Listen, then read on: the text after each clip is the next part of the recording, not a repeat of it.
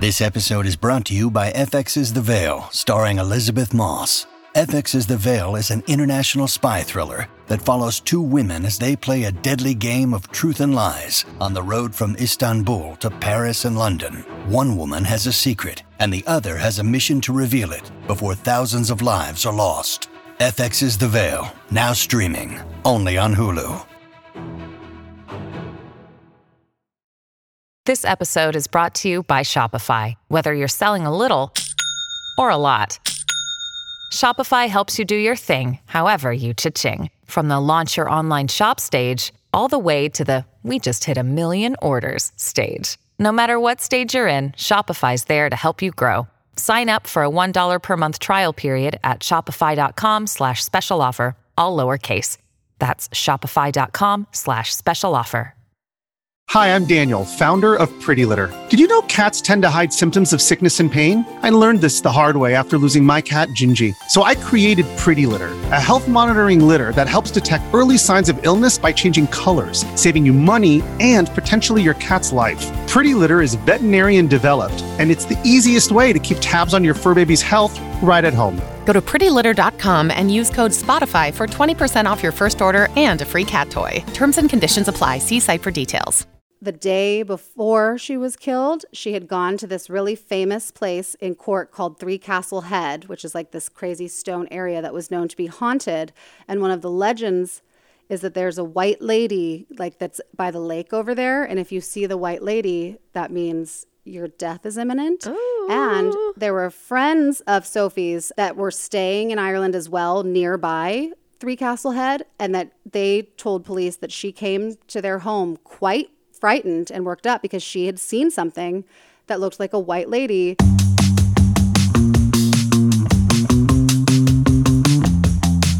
Wrong crime.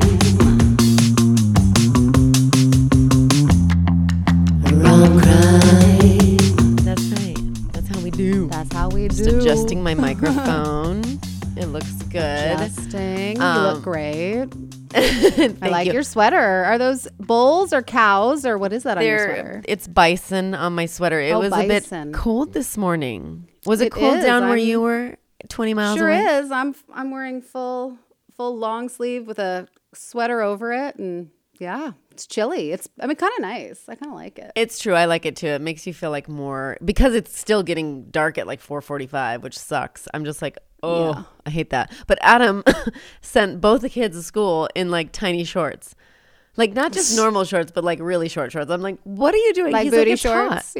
No, you're like it's not hot, babe. The high is like 62. he he just projects. He's always hot, so he assumes that the kids are going to be hot. They're always And I'm like, dude, they're kids. They're going to be cold. They're tiny. They're like a third, actually like a fourth of the size of you, you know. Anyways, God help us all. It is December. It is the year of 2021, and we are living still a bit of a fresh hell for this coronavirus. Yeah, my goodness gracious. Like now Omicron. I will I have my appointment with my husband on Monday. We're going to do the booster show. Oh, shot. yay. Yes, I'm trip I vaxxed. we tried to get it. I know you're trip vaxxed, which is so awesome. I we tried to get it before Thanksgiving and I couldn't get an appointment anywhere. Oh. So, which made me feel good. Like I was like, "Oh good, people are doing Yes. this." So, Yeah. um we've got our appointment to get that done, but now that they've detected the new variant right here in Los Angeles, I'm Yeah. like, "Oh, well, I guess it's a good thing I'm going to do this." My daughter had her second one, and so yeah, in two weeks she'll be like having a nice immunity. Fully vaxxed. Yeah, Yeah. That's Poor what they say, right? After 2 weeks after fourteen days. Yeah, Yeah, you're fully vaccinated. So that'll feel good. You'll know that she's Mm-hmm. fully protected. It is it I think it's becoming one of those things, Vaughn, where we have to just maybe accept that this is going to be part of our lives for the foreseeable future. yeah. I was listening to and- something online, and they were talking about a new or, or a way that we can kind of get through things. Is like if you go somewhere where you don't know people, you have to come home and take a test and then take a test five days later, or, you know, all these things. So hopefully tests will Right. become more readily available. I think they are in a lot of areas and less expensive because I've stored a few. I have a couple tests, but they're like 20 something dollars for two tests. That's a lot of money to Right, spend. that's a lot. Yeah, and not everybody can, you know, afford to like stockpile at home COVID testing. Exactly. I think yeah, there need to be like rapid test sites everywhere where it's free. Mm-hmm. Um, not just at the airport, although I think that's very wise that they're doing that. That anybody who flies in That to is really smart. airports, you know, I think they're trying to make it so that everybody has to get a test before they leave the airport. Well, I will say enough of this sad, scary talk because what we're here to do today is that's right. Is talk about holiday movies. We are, and it's like And then a- the and then a crime. Best, yes, exactly. Both of these, I think, are such good fanti- fantasy fantasy getaways in your brain. You know, it's just like a way to like get out of your Focus on head. something else. Yeah, Yeah. absolutely. So this uh, rom com, holiday rom com that we're going to cover is more. I think it's not like so classic, like from the many many years ago, but it's pretty darn classic. It's from 2006, and I'm not going to say what it is yet. My sister, my sister Sylvia, hey, what's up, Sylvia? Texted me. Hi, Sylvia. And she was like, hey, you guys really need to cover this. It's such a good one. And so we are going to cover for the rom com today on Mm-hmm. this week's episode, The Holiday. Yes, The Nancy Holiday. Meyers, what could baby, be more Nancy holiday Meyers. movie than a movie called The Holiday? I feel like Nancy Meyers. I kind of love everything that Nancy Meyers does. I love the way she mm-hmm. writes. I I know some people it's a little saccharine, but I just enjoy. I enjoy her funny, witty, small moments, and you know, and she has a well. She she creates well well rounded female characters. Right, and I always just love the world she creates. Like it's always the most visually perfect. I want to live in every house that has ever been in a Nancy Meyers movie. Absolutely. and you just I just love the way everything looks and it's all like cozy and oh my gosh I love I actually rewatched this one because I hadn't seen it in a long time so I I watched it last or earlier this week I'm so happy you did. and I enjoyed it although I felt like it you know there's a couple things where I was like. Yeah. but again that with time not everything not everything I know it's tw- 2021. It's not 2006. It's like quite a few years since then. a 15 year old movie yeah Um, so this movie, written directed, like I said, by Nancy Meyers, and then we have our uh, we have our famous people who are in this, and all the famous people so many. We have got Cameron Diaz who plays Amanda, who is a she's one of those editors for trailers that um she's really good at her job and she's a workaholic and she's I guess she was 34 when she filmed this, looking good, Cameron Diaz. I like Yeah, her. everybody looks beautiful in this. So beautiful. And i feel like i i will only say one small criticism. I always don't always buy what she's what's coming out of her mouth in movies. Like i think she's Mm-hmm. i know she's a good actress but i do not always buy and this could be she just might be this way in person you know? Right right unfortunately some you're like, people are "That's a- bullshit in person so Yeah, you're like, there's that. That's a big smile, a big, big smile. it's just you know she's a little like scooby-doo a little bit like i don't know she's a little jack black if you ask me but we'll get to that yeah, that, that's true. She's got like really, really, really animated Mm-hmm. facial expressions, which is actually kind of fun. You know, It is 'cause you fun. don't normally equate like somebody who really uses their face with like you know also like an absolutely stunning, gorgeous She is. actress. Then we have Kate Winslet, who is always my favorite. In whatever she does, I will watch her be beautiful and vulnerable, and I love her. And oh my God, I love you, Kate Winslet. And then we have Jack Black, who plays uh, the counterpart to Kate, which is a little. We'll get there. Um, we have Eli Wallach, who plays the older gentleman that um, Kate meets. And we have Edward Burns, who plays the asshole Asshole. that Amanda Boyfriend. dates, Cameron Diaz. And then Rufus Sewell, who plays Jasper, which I find him one of the most interesting actors. He's so he's scary looking, but he's really beautiful too. Yeah, yeah. And you know, he and Kate Winslet dated in real life, What? I mean, but they I- had already broken up before they made this movie together. So they were exes. Right? I love I just read I just read something about that when I was like, what are some fun facts about the holiday that I can tie to a murder? I didn't find anything from that, but I did find out that uh that they dated in real life. I would watch that pornographic film. So just just to do a real quick top level of the movie, it's about two women one from America and one from Britain. They swap homes at Christmas time after bad breakups with their boyfriends. Each woman finds romance with a local man.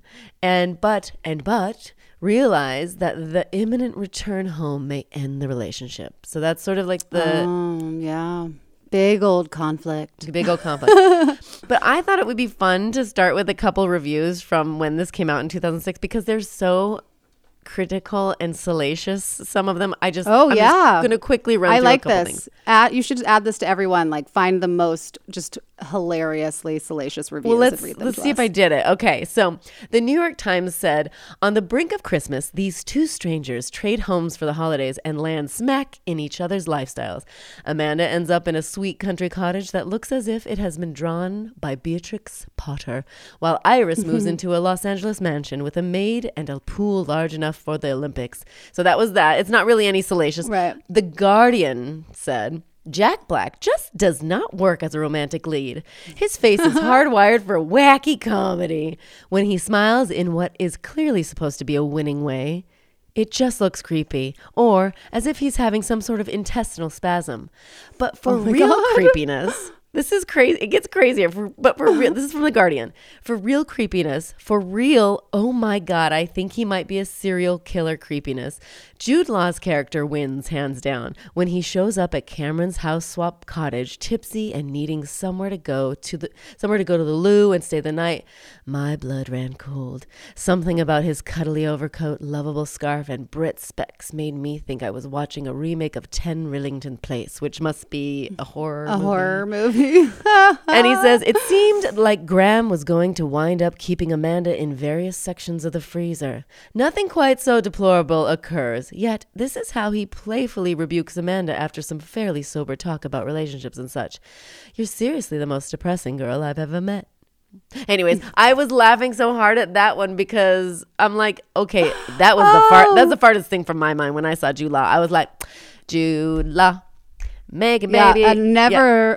Never, looking more beautiful than he does in this movie. Oh my gosh, it's kind of like his Meet Joe Black, where like Brad Pitt and Meet Joe Black doesn't even look like a real human man. He's just like the most beautiful creature you've ever seen, and I feel like this is the height of Jude Law's.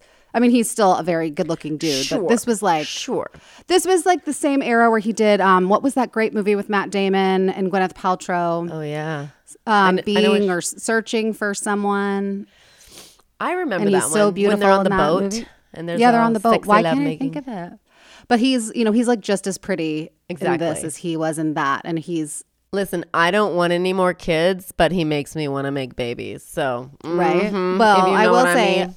as somebody who watches these movies or like revisits them in my mind with the thought process of like, how can I figure out a way to tie a true crime story? I actually had a similar reaction to that scene where he just shows up drunk. I wouldn't Oh. say tipsy, I would say drunk, and is like, oh, my sister lets me sleep here, let me in. Yeah. You know, and it's just like, mm, it's messed up. It is for sure messed up. I but don't like, know that she should have let him in. But in this world, of course, it all works out. So Exactly. We will get to that scene did. though because it gets even more interesting, I think. So, and then okay, so Mm-hmm. here's my next review. It's a random person, but they said, "Why is Jack Black in this movie?"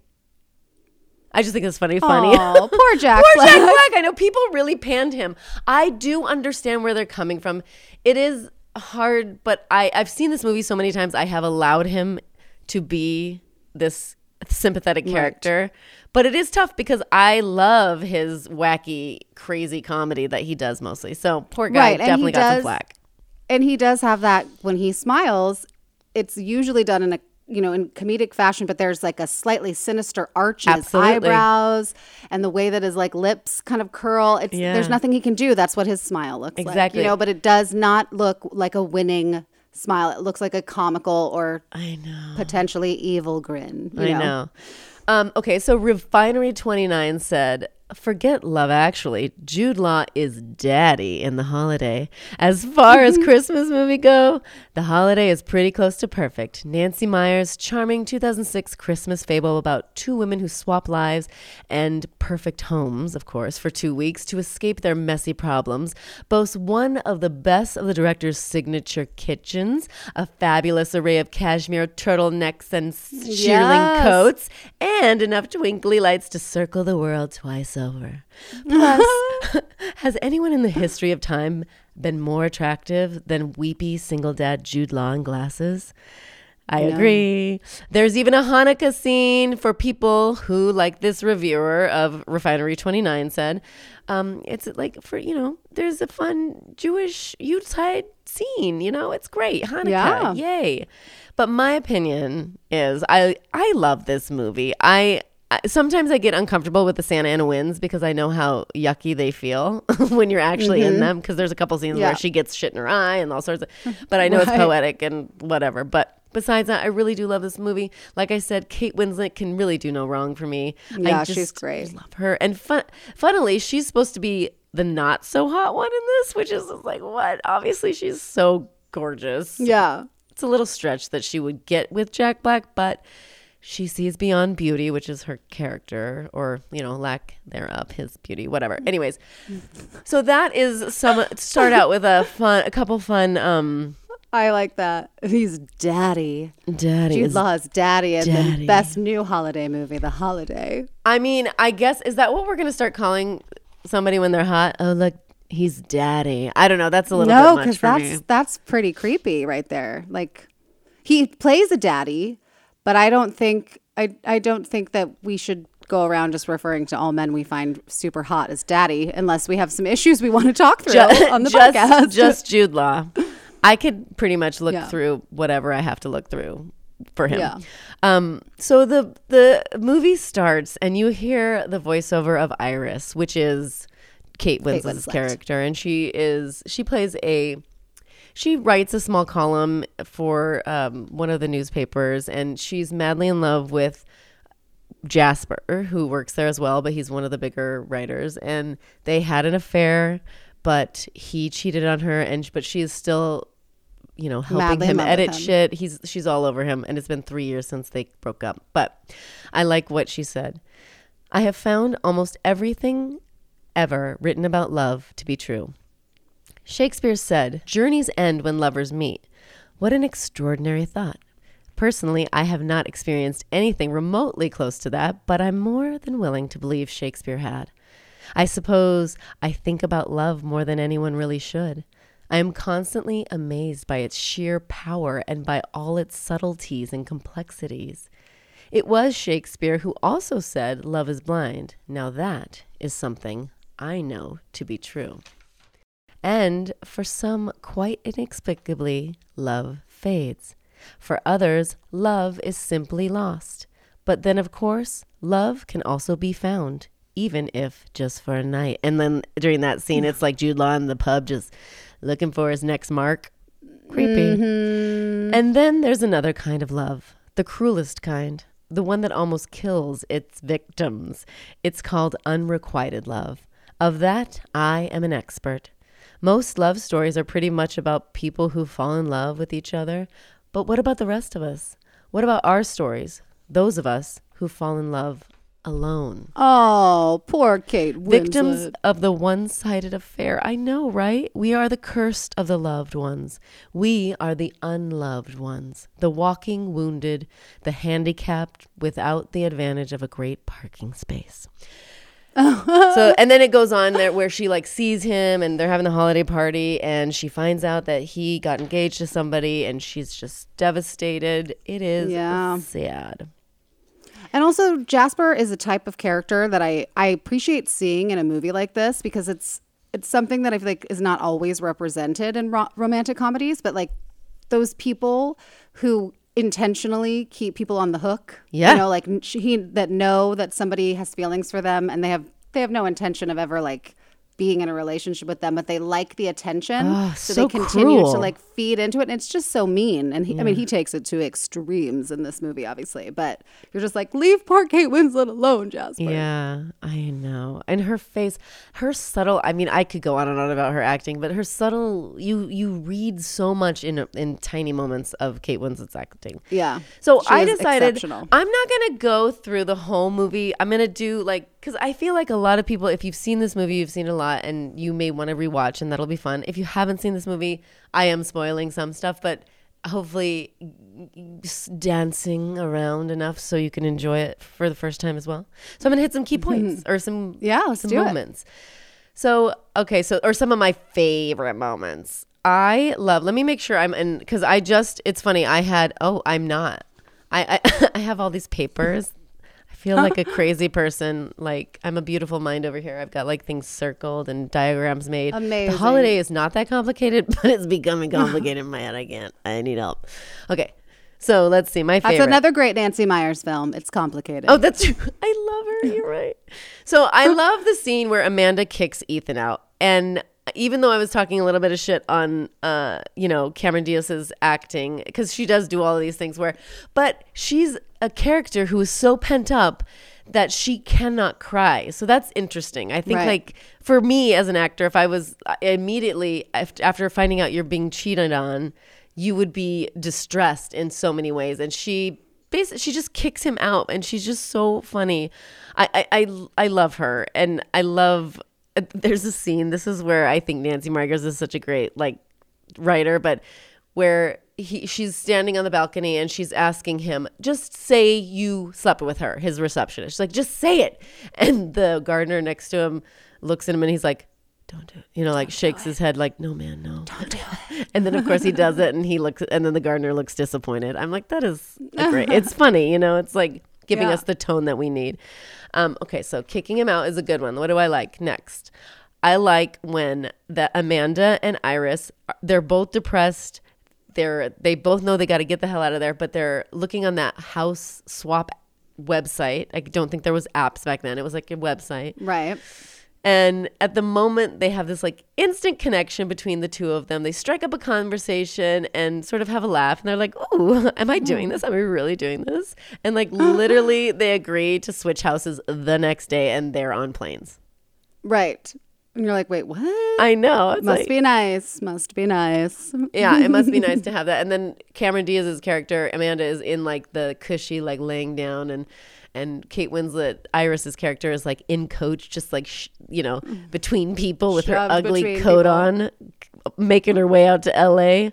And she's so funny. It's I don't think she'd ever been in L.A., but she acts like she's never seen the sun before. When Yeah, gets she it. does. She like puts Yeah, her head like, out the "Oh." window when she's in the taxi. I'm like, have have you ever done that before? Maybe I have, but I'm thinking probably when I was like an idiot teenager. Yeah, I mean, I've definitely stuck my, my head out of the car window for a couple of different reasons Yeah. over the years. But um, My- but to enjoy the sun is certainly certainly one of them. Yeah. Anytime I do like Pacific Coast Highway, I feel like I can't help it, but I'm always like I have to lean out and look. I'm always trying to spot, you know, stuff in the water. Yeah, well, you can actually, and I think we. Speaking of that, not to digress, but that we are getting to a place where, like, whale watching is starting to happen again, which is one of my favorite things. You could just stand on the beach and watch these big old whales, little toot their horns. Boop. That's so cool. I also love it when Amanda she gets to the she gets to the cottage, which is by the way the most idyllic, gorgeous cottage um, that you could imagine. Um, and she decides she needs food, so she goes to like local grocery shop, which is looks like a tiny little market. But she just Yeah. it just this scene of her like throwing delicious food and like drinking wine in the shop because she's kind of losing her shit. I love it because it just I Yeah. she's because she's just getting ready to be alone in a cozy cottage by herself. Right. and then be indulgent and take care of herself. That's all I ever wanted. So I mean, that's all I ever want. Well, and the truth is, is like, of course, she doesn't actually enjoy it because she's too pent up to do that. But I think, girl, that is, ugh, that's all I want. Um, okay, so now we're talking about the scene where Graham comes over, and you're right, he is not tipsy. He is shit faconkalogued. That's my Uh-huh. word for drunk. and He's a looking for- rummy. he's looking for a place to urinate and maybe crash, and he finds Amanda at his sister's house. They chat, they kiss. Then they bone. That's so funny. I wrote that down. I. I wrote that down. I wrote they bone. but it's it's funny because I think I, I the reason I I like this scene is I'll tell you why, because it is creepy. But I like that Amanda he kisses her very briefly. Maybe mm-hmm. could be like almost like a friendly ish kiss, but definitely not. But you know what I mean? Doesn't, you know, he's about to go lay down and she's like, Can you do that again? And then she kisses him again. And then she's like, I need to try one more time. And then she is the one who sort of, in a kind of awkward way, but she's like, uh, uh, Would you like, you know, let's have sex? And he's like, Are you sure? Is this a trick question? But then they Mm-hmm. kind of like have this beautiful, you know, moment where he grabs her head. You know how they they do that in movies, and then they have like a sexy kiss and all this. But I thought it was sad because she's like, just so you know, I'm not good at this. Right. Yeah, I remember Because I her didn't remember that scene when I yeah, 'cause her Ex boyfriend or whatever Yeah. told her she was bad at sex, which leave that person, guys. Yeah. Unless they're willing to get better with you, because if they think you're bad, then they're bad. Just yeah. cautionary tale there. That is some bullshit. But I felt But bad. yeah, it also her in that shows like the her insecurities in relationships. Because doesn't she also say something like sex is complicated because or not having sex is complicated? Like it's always complicated. Yeah. Maybe that comes later in the movie. I think it might come later, but I, I think, yeah, that sounds like a very much an Amanda thing to say because she's got lots of ideas of how things should be versus Mm-hmm. how life is. And as you and I both know, it's something I feel like I deal with. But like when I can let go of how I believe things should go in any aspect of my goddamn life, if I can let that go, then my then I'm much happier. Yeah. It's hard, guys. I've had a Just long week. releasing expectations. I know. Oh, it's so hard. But okay, so then the next morning, this is the part mm-hmm. where I'm like, Ugh, I'm confused. Like I feel it's when Graham comes on comes in and he's like, Oh, I lost my contacts last night. And he he puts on the glasses, Avrin. Mm-hmm. Yeah. And they're so goddamn hot. I'm just like, okay, I'll He's do so anything you fucking say. beautiful. Yeah. And the glasses. Oh yeah, and his like That's the- golden, his honey like golden hair. Yeah, the the glasses. like, all of a sudden, he's not the creepy drunk guy. No, no, no. He's like the holy god. You're so hot, He's guy. like, can I sit? I'm like, can I sit on your lap, daddy? I'm kidding. Um, okay, so okay, and then oh, then I might have skipped this part, but I I love it when Iris does get to um Amanda's huge house and she's just like running Yeah. around each room. She's like, oh, I'm laughing hysterically. It's very cute. Um, oh, the next scene. Let's see that I enjoy. Oh, you know, it's not the it's not that, but I, I like that Amanda the next night. I, it's probably the next because she was gonna fly back to LA. She was like, I'm leaving, but now she got someone at Right. they. She got she got someone at Gramdy, and she ends up at the pub, and you Mm-hmm. know she's drinking her wine. She's doing a little smile. You can tell she's had a good sexual experience, and he Mm-hmm. catches her eye. It's very cute. And then Iris finds out that Graham slept with her house guest, which she's like, he's like, Iris is like, I can't believe that you had sex with the woman staying in my house. Right. funny. And then Iris, and then she- there's a oh, there's a funny like call waiting mess up during that oh scene, right? yes, yes. And then she's like, what? Because she needs to because uh, uh, Ed Norton or Ed whatever the guy's name is, the boyfriend, Amanda's boyfriend is assistant or whatever, Jack Black, who, who works with or for Amanda's ex boyfriend, comes to the house and he's like, I need to pick up his stuff because she, you know, she's kicked, Kicked him, him out. out. Mm, say, get the hell out of this house. Um, and, and I would say um, Iris is very wise. She's like, Can you come back tomorrow? I need to Let talk to the woman of the home to make sure it's okay if I give stuff. So that's what they're doing on that. Um, but was it gonna say? Yeah, it's it's it's funny. Oh oh, it's about the part where where Iris is driving and both of them have little moments of like driving on the wrong side of the road and almost getting hit. Um, but she's in like the sexy car of Amanda's and she sees an old man kind of wandering that she had seen before. She knew where he lived, so she picked him up.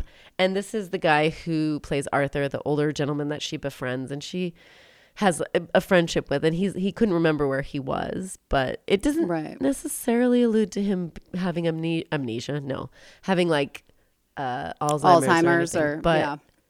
He's just elderly. he's elderly and he, she, he said that he didn't recognize the houses but but this guy is supposed to be like some old hollywood like uh, producer who knows everybody yeah.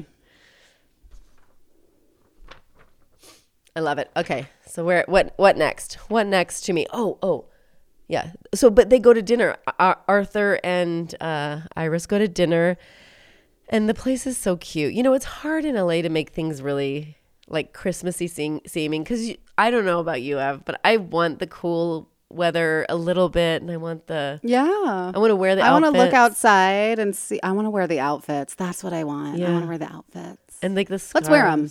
We'll just be We should. underneath it. But my let's just do daughter anyway. asked last night. She's like, "Mom, how long does it take to fly to Bear, uh, Big Bear?" I was like, "Oh, yeah, you can't. We we just drive in like a couple hours." She's like, "Oh, we should do that." I was like, "Yeah, we could wear outfits, Av." yeah, we could. She's a smart girl. And let's see here. Okay, so I'm I'm approaching sort of the end of my love my scenes that I love. So keep keep thinking of if you have any that you're in love with. Oh, okay. So Well, I was going to say I'm trying to remember the order of the movie, but I can. If you leave it out, I'll I'll mention my Okay. scene that I love. But I don't want to steal it from you if you talked about it. So I can't remember what happens first, but Iris has a Hanukkah party, and Miles, the guy who is Jack Black, stops by. They kind of, you know, get to talking with Arthur, and Iris. Uh, he, he gives Iris two kisses, lingering a little after the last one. He leaves, and she shouts to him, "Don't blow away," because they have that funny little thing. Right. I like the scene when Amanda goes to Graham's house and she finds out that he has two little daughters. So, you know, he's not just kind of sexy drunk, but he's also a dad, maybe a deadbeat dad. No, I'm kidding. Um, they invite her into the house and it's totally decked out in like Christmas stuff. And she melts. She's like, wow, I, you know, not used to this kind of joyful, I don't know, family. Family. Yeah. And so I really like that scene. And it does. And then he does make- the Mr. Napkin Head. Oh, yeah. So Jude Law, uh, he gives his hand at the com in this rom com, and it's pretty funny. He puts and a I think the little girls are hilarious. Oh yeah, and then there's that adorable image of them laying down in the tent side by side. And then but then later on Graham and Amanda are in the library and he tells her that he is a full-time dad, uh, reading cookbooks and parenting books before he goes to bed. When he's not getting wasted at the local pub, Exactly, and then banging with hot chicks. girls he just met. Yeah, I'm just like, come on, buddy. it's the holidays. The holidays are hard, Vanya. They are. Everybody handles that kind of stress in their own way. That's a good point. That's a really good point. Graham tells Amanda that he loves her. She's leaving in less than 24 goddamn hours, and they're talking about what they're going to do once they're gone. And Graham can't help himself. He loves her. She doesn't say it back, but it's still a pretty cute scene. It makes me sad though, because the ending of this, I found a fun and interesting article. Um, oh, and then the other, of course, the other greatest scene is when Iris finally tells Jasper off. Like, for fart's Yes. sake, like, just bye, Jasper. You don't get to use I'm me anymore. I'm miraculously out of. I've fallen out of love with you. Get out of here. Yeah. it's a great scene. Because even though he was engaged, he's still calling her. It's just like, He shows up in L.A. and tries to sleep with her. that's crazy to me. I'm like, what is wrong with you emotionally, Jasper? yeah, like you Seriously. got some stuff you need to work out. Okay, so that's kind Daddy. of all of my high high points. Um, I did find an article written uh, by a woman or man named Alex Bruce. Could be a guy, I don't know. Um, from the Pedestrian TV, and I think this is interesting. So they say, here's the thing I think about every Christmas: Why did the holiday give us such an unsatisfying ending? So, yeah, I know. And it says uh, they clarify by saying, let me just clarify by saying I love the holiday uh, and like love in capitals, uh, uppercase letters. It's perfect in almost every way, minus a terrible, unsatisfying ending. So, sorry to Kate Winslet. Okay, so let's see. I might need just a second. So now, sorry to Kate Winslet and all, but I don't really care about her story quite so much. And they make a note. Since I wrote the first piece, I've revised my feelings. I love Kate Winslet, blah, blah, blah. But she's he's not, he, she, they are not buying Jack Black and and Kate Winslet's chemistry. Just not happening. Let's Poor see. Jack Black. I know. Just universally, everyone's like, this movie would have been better without him. I know. I mean, like, that kind ouch. of might be true. You know who I would want? Like a Mark Ruffalo or something like that. Oh, You know? yeah. Because here's the see thing. And again, I'm really sorry, Jack Black. I really am because I love you in so many ways. But not super bonable. And it's also, you know, he had to try it. She asked, didn't she like beg him to do it, and he only agreed because he Oh, found have out he no would be working with Kate Winslet. Like, I don't think it was an easy sell for him because that's not a type of movie he ever made before or since. So I'm gonna feel so bad when when I meet him and he's obviously listened to this episode and he's like, "You've got some explaining to do, Vanya. I'd like to talk to you about this." Anyways, so we talk. So Amanda, the man. So she's talking about the man she starts to immediate starts boning when she gets to England, who happens to be Iris's brother, right? Duh. Obviously, these two get on a one way train to Bone Town. This is why I like this person because they obviously right like you and I. Yeah. Because look at them both. That's funny, right? Exactly. They're both the hottest people. My God. They begin to fall in love, but here's the catch Graham is a widow and has two beautiful little girls. And the main issue is that Graham cannot move to Hollywood to be with Amanda. And Amanda, being the driven career woman that she is, refuses to leave her work behind. The result? Conflict. Cut to the end of the movie. A lot of stuff happens. Blah blah blah. The holiday resolves the Amanda Graham conflict by, conflict by getting Amanda to stay in the UK until New Year's Eve. She literally bolts from the taxi, runs through the snow, bands on After she Graham's finally yeah, on his door, and she says, "I'll stay until New Year's Eve." And then the movie ends with a delightful New Year's Eve party with everyone Graham, his two daughters, Amanda Iris, and Jack Black's character Miles, who is irrelevant to the story. Sorry. um, and then it just it just ends. So our friend here, Alex, says, I'm sorry, Nancy Meyers, you've done some good shit, but that is not an ending. What did Amanda and Graham do afterwards? Huh? Did they break up again? Were there tears? What the shit happened in January when Amanda had to return to California? What bloody then? The logic of this movie would indicate that despite the appeal of Jude Law in a turtleneck sweater, Wow. Amanda is too tied up in her work in LA. Therefore, once the movie ends, she takes her New York New, uh, sorry, she takes her New Year's Eve induced hangover back to the United States and she and Graham break up again. Hold on. Here's how I get through this depressing reality. In my head, Amanda realizes she could easily work in the UK because it's of its thriving film industry and all that jazz. She moves in with Graham. They have lots of sex, probably make a baby and live happily ever after. If you insist, here's what I imagine for everyone else. No, we don't care about that. It turns out Queen Nancy Meyers is on the same page as her. So apparently, in a 2015, I'll, I'll stop after this, but in a 2015 article, um, Nancy Meyers imagines a sequel where Amanda has moved to England to be with Graham, possibly in London, and they have kids. All I can say is thank fucking God. Now, please go make it happen, Nancy. Now, this it's just the funniest shit ever. So yeah, I love but the holiday. That's true. I love the holiday too, but you're right. Like the movie technically doesn't give us a happy ending. It gives us an extended holiday. Yeah. Um, and that's it. Because Miles flies with Kate with Iris to spend New Year's with her back in the UK, but like there's also no apparently their storyline doesn't matter, but there's also no indication that their relationship will continue moving forward. Yeah, yeah.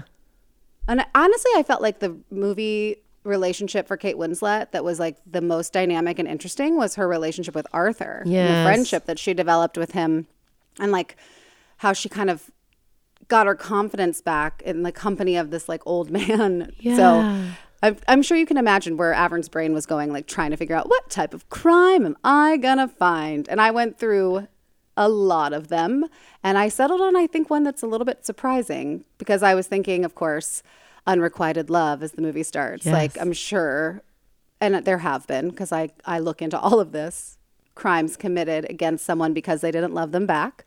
I looked into that angle and I was like, okay. And I didn't really find a story that I wanted to to tie to this. And then I looked into, um, like, has anyone ever gotten murdered in a house swap scenario? Oh, I like that. and and that I couldn't find that. Although it turns out that there was a horrific murder story involving a woman who had done a, that show, The Wife Swap, oh. but not while she was on the show. Like several years later, and it was like a, her son, I think, Oh, killed her and sad. other people in their family.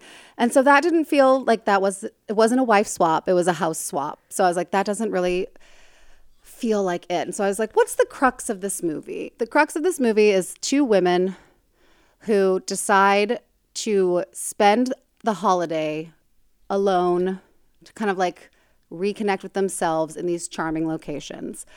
So then I just typed in, you know, like holiday tr- crimes. And I came across this really, truly frustrating and sad story that also, I guess I could say, much like our friend Alex, does not have a satisfying ending. Um, but the commonalities are that the the woman whose story I'm going to tell you about is a woman who went to a beautiful isolated cottage over Christmas in 1996 Okay.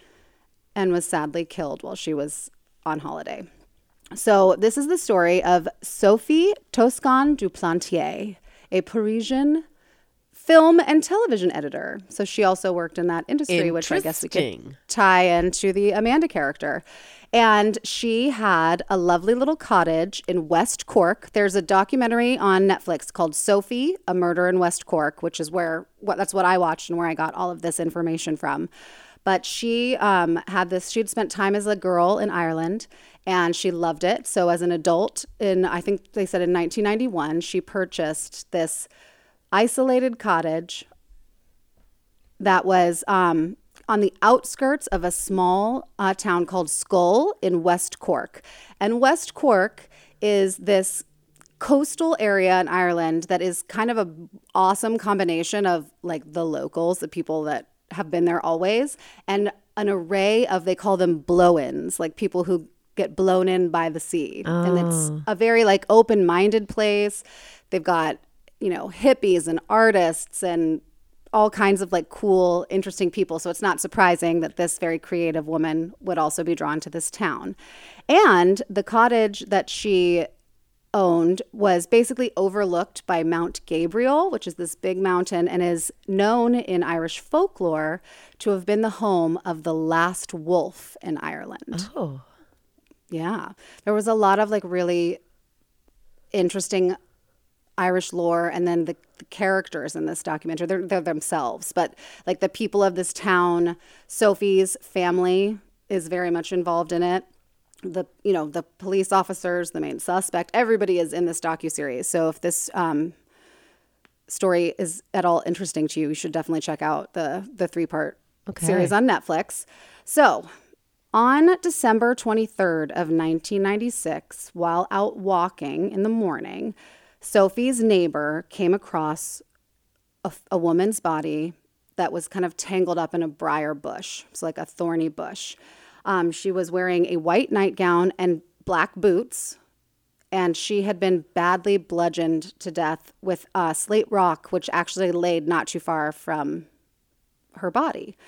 Um, so, of course, the police are called. And in this small little Irish town, this is the first murder in living memory. Like, nobody who, this, like, like, literally, murder has never happened in modern times in this area. So, clearly inexperienced, unprepared. That's going to become a very big issue in this story. Um, so they come in, and because of that lack of experience, or I guess we could even call it incompetence, um, the crime scene is poorly preserved. People are like walking all over the place. Uh, evidence goes missing eventually. Like there's this gate where there's blood splat- splatter, and they think there's a chance that because of the thorns and everything in the brush that she was found in, that it's really likely that the person who killed her would have scratched themselves. So they remove the whole gate to take it in for evidence. DNA is pretty new at this point, so they don't know if they have enough for that. Anyway, this gate and a, wh- a whole gate is going to go missing from evidence, you guys. Um, and Weird. and they were so unprepared for all of this that it took 28 hours from the time she was found till the time the pathologist, the person who comes to the body and like determines the cause of death, 28 hours. And in that time, they left her, I mean, obviously covered, but she was left outside the whole 28 hours until he got there. What? And then also people were like all over this crime scene, you know? Um, so once the Gardaí, I love, I've been listening to a lot of like Dervla McTiernan audiobooks, which they all take place in Ireland and it's all about a detective and they're the Gardaí. And I just, I like, so I'm going to say that a lot. So once the, um, the Gardaí basically initially goes out that a woman has been like a foreign National, I think is what they called her, has been found murdered in West Cork. And back in France, there are, you know, all of these members of Sophie's family that know that she is in West Cork.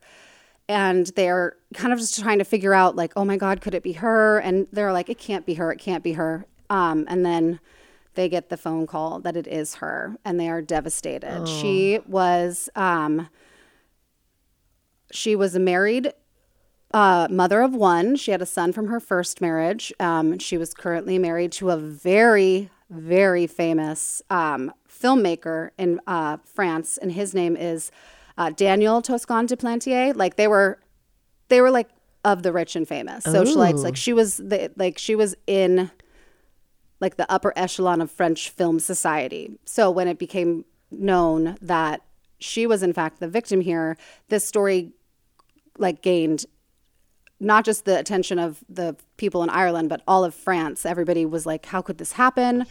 Um, and her family was devastated. Her son was 15. He was on holiday with his dad, who had to wake him up in the middle of the night and, and explain to him what happened. Her current husband was so completely like unmoored and devastated by this loss because he had just spoken to her. Um, he wasn't with her. He felt like he sh- why wasn't I there? That he couldn't even go and identify the body. But then a lot of people also saw that as like, hmm, what you wouldn't even go to identify your own wife. But he was that wrecked. Um, and as I mentioned, the media starts becoming quite interested in this story. And they're starting to ask certain questions like, why would she be in Ireland by herself over Christmas? Like, why wasn't she with family? Um, why wasn't her husband and son with her? And one of the first journalists to start asking these types of questions and insinuating that maybe Sophie was having an affair or like her marriage was in distress was a local reporter named Ian Bailey, who was an Englishman who was a freelance journalist and also farmer and poet who had who lived in West Cork. And he started churning out all of these articles strongly suggesting that the Gardaí should be looking for a French connection. Like either she had a lover from uh, Paris that was with her and he killed her, or maybe her husband had set a, like a hitman.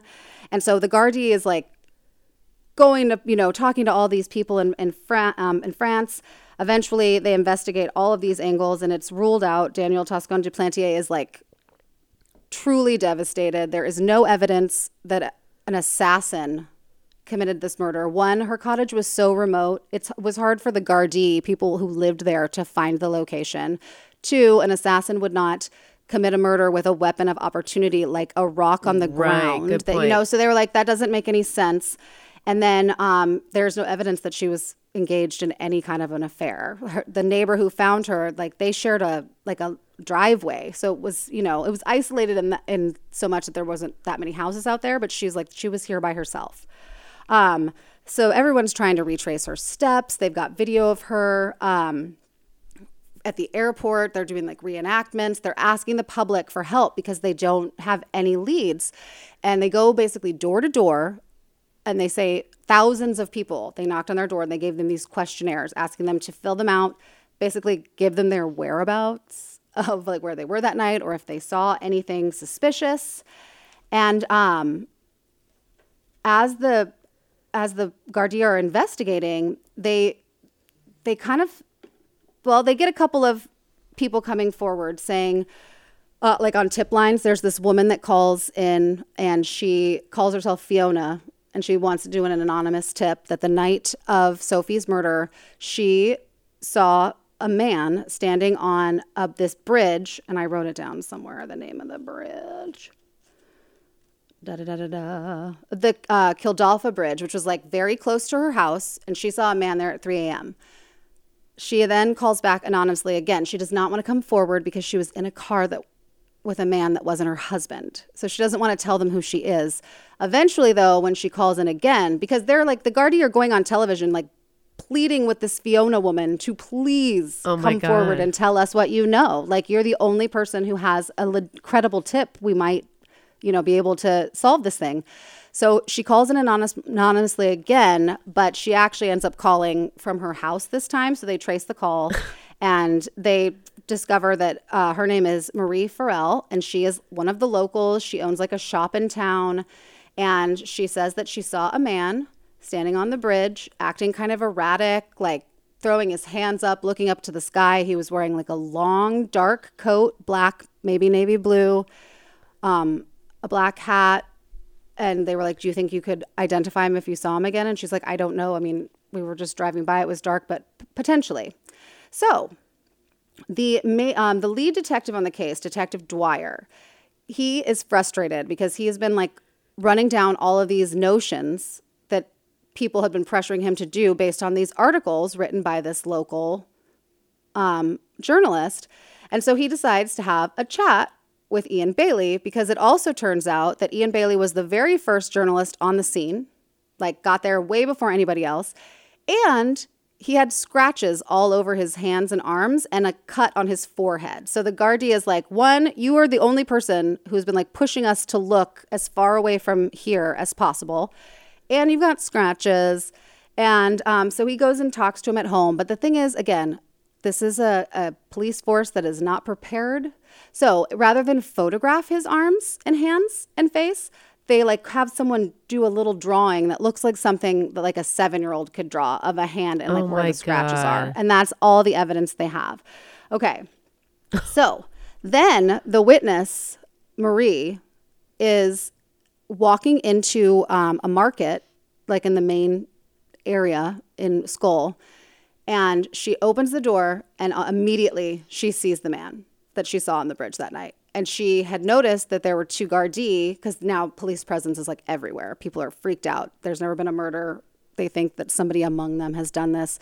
So she closes the door. She goes and she goes, The man that I saw is in the shop. And they're like, Okay, can you point him out? And she's like, Well, I can just tell you who it is. I know him. His name is Ian Bailey.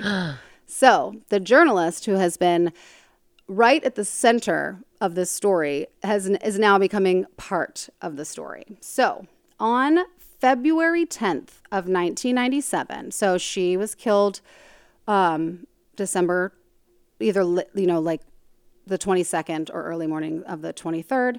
So February 10th, a little over a month later, in 1997, Ian Bailey is brought in, is arrested for suspicion of murder and brought in. But the way that the law works in Ireland is so you have 12 hours when you arrest somebody to basically interview them, question them, and then present whatever you've got to the DPP, which is the um, the like the public prosecutor, the department public prosecutor, who can decide whether or not you have sufficient evidence to actually like proceed. And if not, you have to let them go after 12 hours. So they question him for 12 hours. He denies that he's ever even met this woman before. He's like, I've never met her and I have no motive to do this. Why would I do this? I cut my hand cutting down a Christmas tree and I cut my head because I was killing some turkeys because he's also a farmer. I mentioned, and um, and one of them pecked me in the forehead. And the the Gardaí is like, I'm not buying any of this. I know you did this. And Bailey is equally like, I did not do this. And while this interview is going on, they are executing search warrants, right? So they go into his home that he shares with his partner. Her name is Jules Thomas. She is also then arrested and brought in for questioning because they're like, maybe she's covering up for him. So now they've got both of them there. And while they're searching, they find no physical evidence in the house that would tie him to the crime. Then they have a separate like studio, which is their workspace. So that's where he goes to like write. And they're going through the studio again, not finding anything. But when they make their way to the backyard, it's very clear that with recently, you know, like within, you know, maybe like a couple of weeks, that somebody had burned a bunch of stuff in the backyard. And so what they could kind of see is it looked like someone had burned a mattress definitely some kind of leather boots and then they found buttons that looked like they were coat buttons all right again this is all circumstantial because like a mattress wasn't involved in the murder. Um, but they cannot find any like solid physical evidence tying him to the crime. As they're being questioned both Jules and Bailey kind of changed their stories. At first, like he was home in bed with her all night. Then Jules says, actually, I think he did wake up at one point in the middle of the night and left and then I didn't see him again until the morning. And he's like yes I did get up. I went to the studio to write and then I came back um, but again like where they live is not close to Sophie it's not you know it doesn't you know so basically they have to let this guy go but he's been publicly arrested with her murder and then released so now everybody's like holy shit, did he do this? Like this guy that we all know, he lives in town. He's kind of known as being like a braggart and he loves to like stand up in the middle of the pub and start reciting like a terrible poem that he's written. Um, but there you have it. You know, like they have to let him go. They don't have enough physical evidence and they continue to investigate, but he's been released. So, meanwhile, the family is devastated. She has this aunt who is so, I, I feel weird describing it like this because it's such a sad topic, but she's so fabulously French and kind of just like dramatic in this way that I love. Like she talks about how, um, you know, like she's prone to like visions of seeing like things in the future and how she doesn't know how she was, you know, wasn't able to see this from happening. It comes out from the family that uh, the day before she was killed, she had gone to this really famous place in Cork called Three Castle Head, which is like this crazy stone area that was known to be haunted. And one of the legends is that there's a white lady like that's by the lake over there. And if you see the white lady that means your death is imminent. And there were friends of sophie's um, a family called the ungerers that were staying in ireland as well nearby three castle head and that they told police that she came to their home quite frightened and worked up because she had seen something that looked like a white lady and then the whole family is devastated because they they think that if they if she had gone to the home of like an Irish person who would have known like the the legend and what it meant, oh they my would never have let her leave. And then she's literally killed later that night. And she had like this strong sense of dread that something bad was going to happen to her. And um, you know, it's just it's one of those things they talk a lot about how she yes was like married to this very famous man. She was a socialite. She was in the public eye. But that that lifestyle was not for her.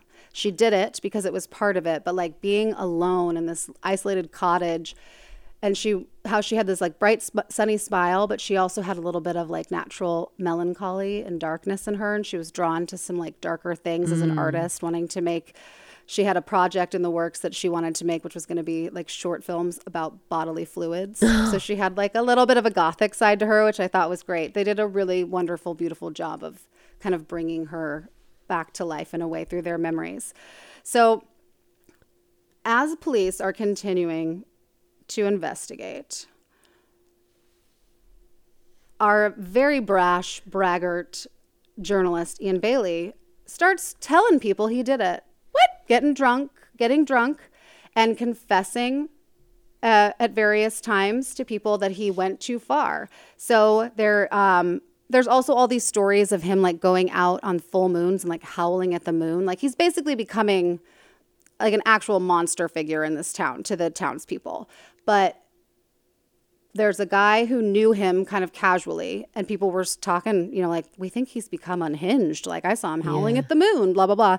And so he goes over to tell him, and he says that when he told him what people were saying about him, that Ian Bailey like grabbed the like I don't know credenza or whatever was behind him and squeezed it until his um, knuckles were white. And he's like, "You did it. You killed her. You took one look at that ass and you wanted to have it. And when she said no, you bashed her." And, but the guy was like, the way he was saying it was like he was telling me what happened, Oh God. but like it was me and not him. And so he said he ran like running from the house. Um, there was a 14 year old kid who was a neighborhood kid who oftentimes like they lived in the same street as Ian Bailey and he caught a ride home from him and it was clear that he'd been drinking and so he got into a car with a drunk driver which was not his finest moment but he uh, asked him how work was going and the 14 year old says that then Bailey said to him everything was going fine until I bashed her brains in so that's another confession and then there's another story of a couple that had met him and Jules at a pub. They all ended up going back to his house, and then he started getting really weepy and like hugging and crying the man and being like, "I did it. I went too far. I did it." So there's all these people that are now coming forward and letting police know, you know, maybe not immediately, but again, telling police, Yeah. hey, he's confessed to this, right? Now, there's also investigating going on behind the scenes, not just people telling them. I think he did it, guys. I think you got it right the first time. So, some of the stuff that the Guardian covers is that, um, not that, as I mentioned, he was the first journalist on the scene, right? But he didn't stay long. He didn't ask any questions. It's like he arrived, checked out what was going on, and then left, right? At 1:40 p.m. the day that she was found uh, is when they announced to like the public that it was a French woman. But there was more than like 10 people that heard Ian Bailey say he couldn't do like a job. He had a delivery scheduled. As I mentioned, he worked on a farm. He couldn't complete like jobs because he was working on the story of a murdered French woman hours before that was made public. There was also a witness that said that his um, partner Jules that she told somebody, "Oh, he can't. He's not here t- right now because he's working on the story. I guess there was a French lady that got killed. All before this is public knowledge. Oh no. He claims he claims that like one of the like national correspondents for like the Irish Times or whatever told him about the murder and that he had told him that it was a French person. But they talked to the reporter in this documentary. He's like, no, I don't think I knew exact. We just knew she was foreign. She wasn't like a native Irish person. I told him it was a foreign national. So how did he know it was a French lady murdered? because he murdered her. two hours before. So like they're kind of building up this timeline of like people being told by him and his partner that he's working on a story about the murder of a French lady before that's common knowledge. Now we have all of these people coming forward being like, he told me he did it. So then on um let's see. Arrest this again. So, man. so then in January of 1998, he is arrested again. Same deal this time. They got 12 hours. And in Ireland, after two times of this, no more interviews. Oh, jeez. Like, you can still like arrest him, but you can't talk to him anymore. Um, he is arrested again.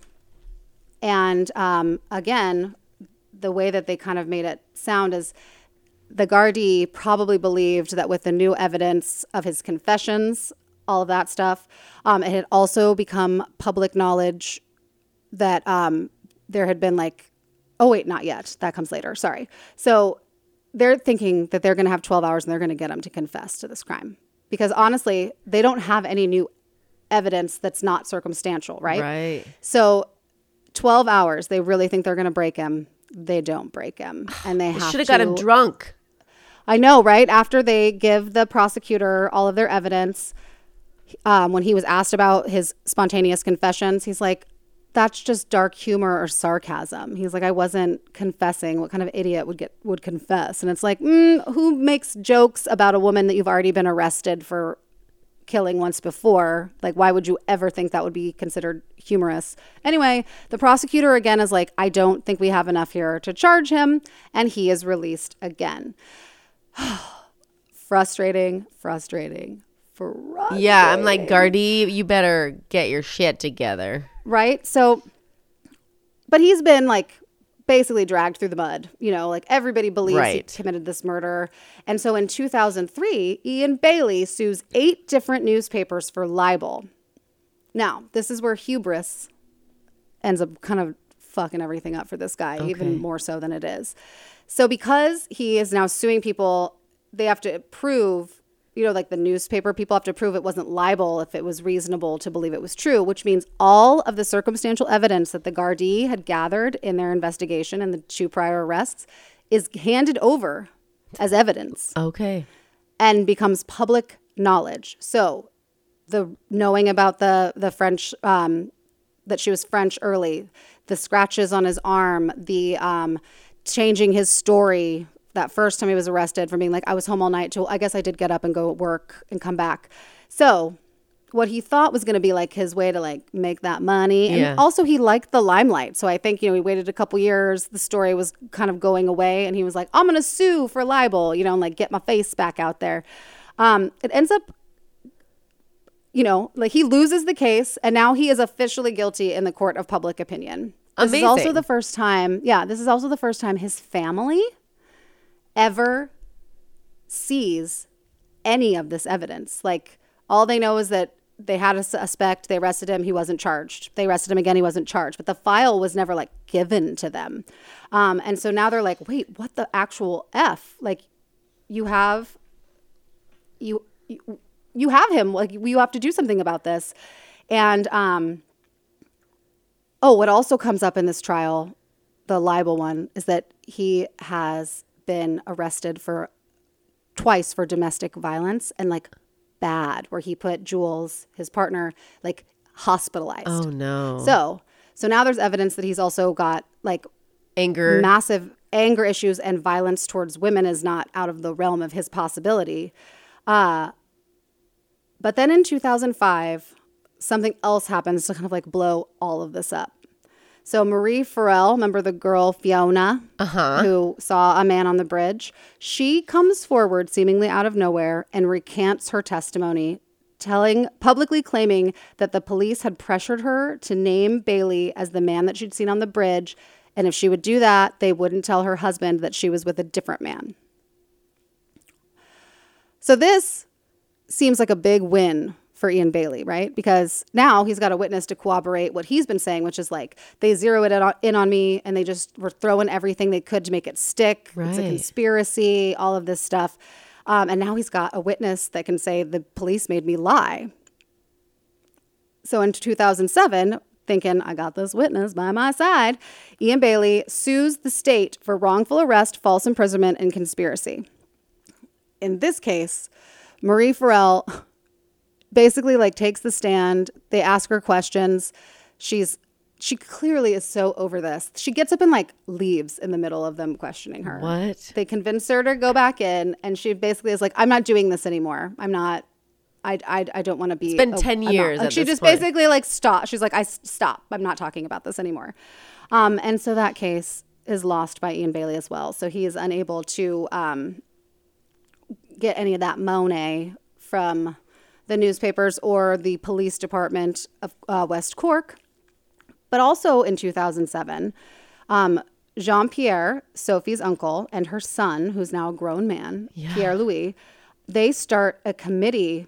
They form um, like an investigative committee where they they start re-interviewing witnesses. They also a couple new witnesses come forward, and they convince the Fre- the French courts that they need to take over that they need to they i mean a french citizen Yeah. was murdered therefore they have the right to prosecute the case and so some of the different witnesses that come forward there was always like one of the things that made it hard for the charges to stick was that he maintained that he'd never met Sophie before, and with Sophie not there to tell if she had, the only the closest they could come to was that the neighbor of Sophie's that found her knows like Ian Bailey had come to her home, and so she was like, "I'm pretty sure they've like met in passing, but I couldn't say that they've met."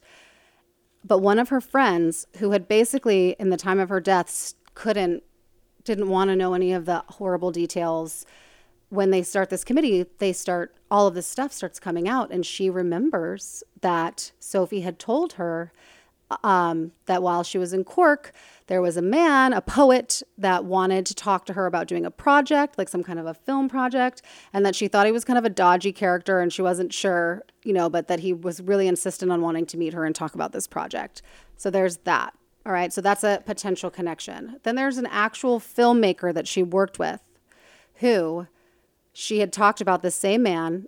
And because there was another person in the industry named Ian Bailey that He uh, remembered. it. worked with them often. He was like, "Oh, do I know Ian Bailey?" Blah blah blah blah blah. And she's like, "Oh no, you wouldn't know him. He's like a farmer poet journalist out in West Cork." And he's like, "Oh, so it's a different Ian Bailey." But he actually had she had said the name to him. Ah. And then and then another uh, witness, and I wrote her name down. Sorry, let me find her.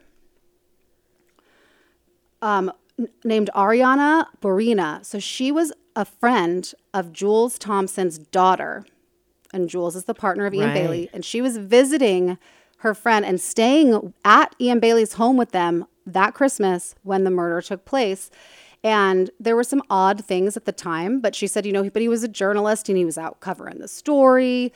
And, you know, he was kind of an odd, weird guy. But some, you know, in light of all of this new information coming out, she she had some information that nobody had ever asked her for. And so she said that she knows for a fact that he didn't cut down a Christmas tree. So there's no way that's what those scratches were from.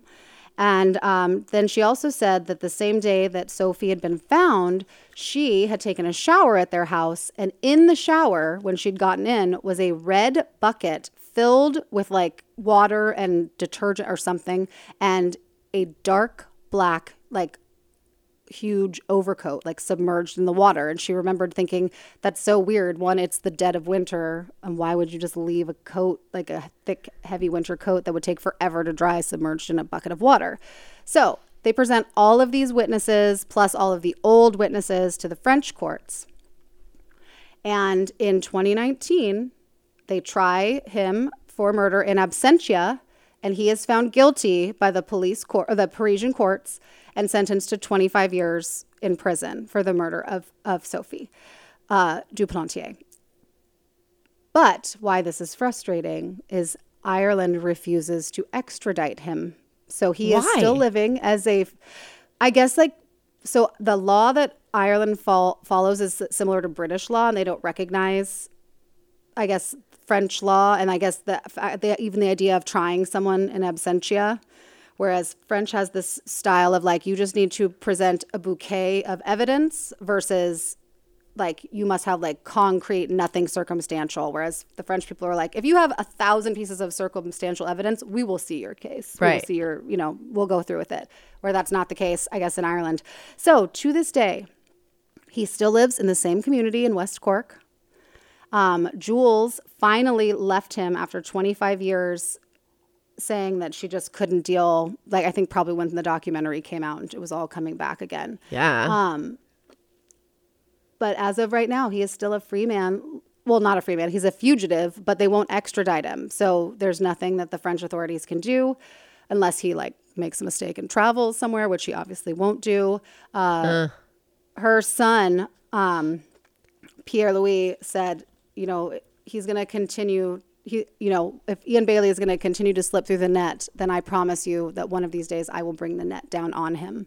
So they're not done fighting. Um, and you know what's interesting about this to me is, you know, it, it seems very likely that he is guilty. oh yeah. You know, like, like you know, there's it's shocking that he, they refu- refuse to go ahead with a trial in Ireland with that much evidence and witness testimony against him, and the way that the prosecutor talked about how like hearsay and witness statements coming well after the fact, and it's like people don't always know what they know, you know, until there's context for things. Yeah. Um, but if he ha- if he for some reason isn't guilty, then he has spent like the last 25 years, it'll be 25 years this this December 23rd of his life being thought a murderer.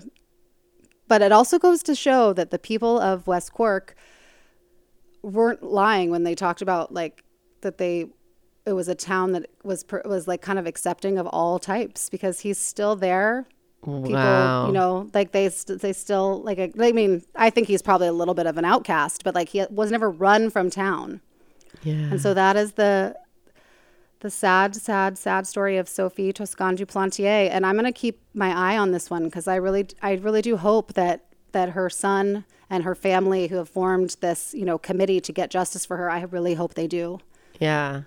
That is just so sad. I can't, you know, and I feel like, I mean, he's, in my mind, he's guilty.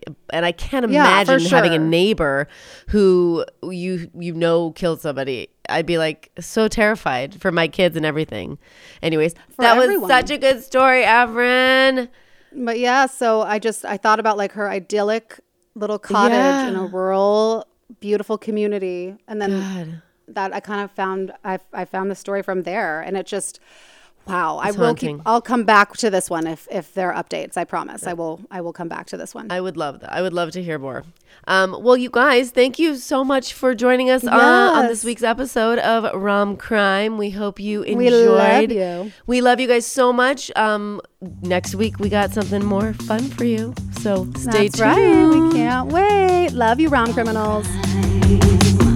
We hope you enjoyed this episode of Rom Crime. If you did like it, please rate, review, and subscribe, all those good things, and share it with a friend who you think might be into the rom com true crime genre that we're dipping our toes into. Follow us on all social platforms at Rom Crime. We'll see you next week with another Rom Crime with Avern and Vanya. Produced, directed, edited, and researched by us. Till next week.